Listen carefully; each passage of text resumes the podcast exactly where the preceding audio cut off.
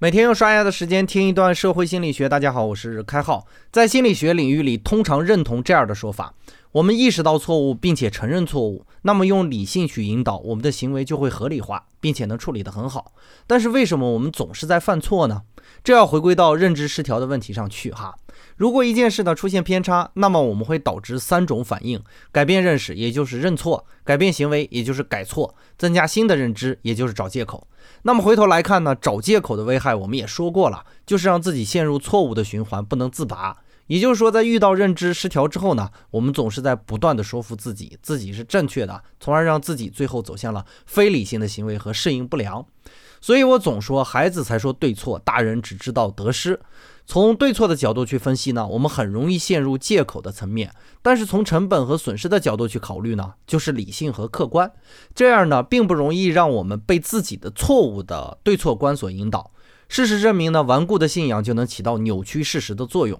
而信仰的组成部分，当然就是简单的对错好坏、善恶来区分哈。这样的想法易于唤起情绪，一旦情绪参与我们的意识呢，就必然会引导我们的意识从情绪渴望的方向发展，从而让我们在错误的道路上渐行渐远。我始终都保持一个看法，那就是对于任何事情，我们不从情绪的角度喜欢或者讨厌，而是从立德的角度去考虑。当然了，不代表开后以前没有犯过这类的错误哈。比如呢，以前提到自媒体的利益，我打心眼里认为自媒体的收益不合理，因为我觉得这是一件好事儿啊，我做好事儿就做好事儿，何必谈钱呢？注意以上我的思考，或者说我曾经的固执认知，就是从好坏对错的角度出发的，完全没有考虑成本和损失。至于如何推翻我的说法，我想有一点经济学基础的伙伴都能做得到哈，这一点不必赘述。所以说到底呢，无论我们摄心怎么折腾，都是在关注决策的问题。我们每一次决策呢，都会带来一次认知失调的体验。我爱这个女孩，我娶了她，万一她和我想象的不一样怎么办？我喝了一杯咖啡，这杯咖啡不可口怎么办？所有的一切认知失调都会回归到我们之前所说的改变，这仿佛是一个循环哈。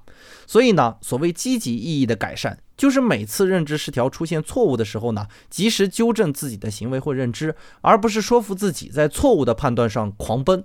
可能有的伙伴会说，那什么是正确的认知判断呢？很简单啊，基本的法律法规、国家政策，甚至是文化意义上的对错、道德标准下的对错，基本都是来源于成本和利益的。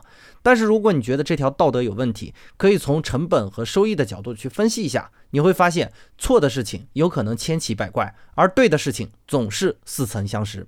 本节的概念就播讲到这里，感谢您理解今天涉星的主要内容。更多内容关注微信公众号“开号御书房”，我们下工作日再见。